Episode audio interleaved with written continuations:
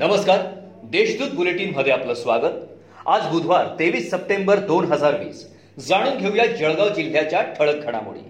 जिल्ह्यात सप्टेंबर महिन्याच्या सुरुवातीस विश्रांती घेतलेल्या पावसाचे पुन्हा आगमन होऊन दररोज पावसाची हजेरी लागते.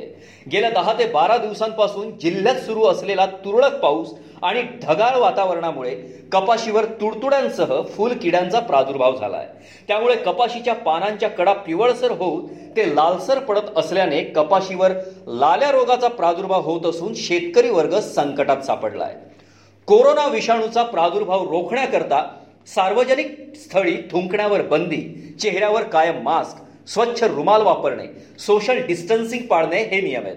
मात्र यासंबंधी गैरकृत्य करणाऱ्या व्यक्तीविरुद्ध दंडात्मक व फौजदारी कारवाई करण्यासाठीचे आदेश प्रशासनाने जारी केलेत.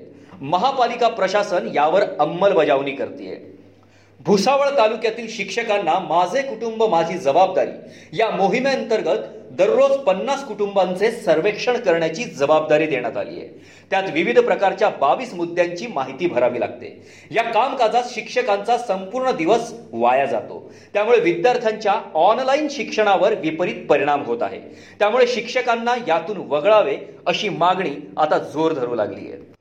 कोरोना विषाणू संसर्गाचा प्रादुर्भाव रोखण्यासाठी राज्य शासनाने माझे कुटुंब माझी जबाबदारी ही मोहीम सुरू केली आहे. या मोहिमेअंतर्गत गेल्या पाच दिवसात जळगाव जिल्ह्यातील अठरा नगरपालिका नगर पंचायत क्षेत्रातील दोन लाख अडुसष्ट हजार चारशे पाच नागरिकांची आरोग्य तपासणी करण्यात आली आहे. अशी माहिती जिल्हाधिकारी अभिजित राऊत यांनी दिली आहे.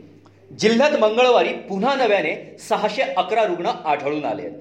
यामुळे जिल्ह्यातील एकूण रुग्णसंख्या चौवेचाळीस हजार नऊशे त्र्याऐंशी इतकी झाली आहे. मंगळवारी दिवसभरात अकरा रुग्णांचा मृत्यू झालाय.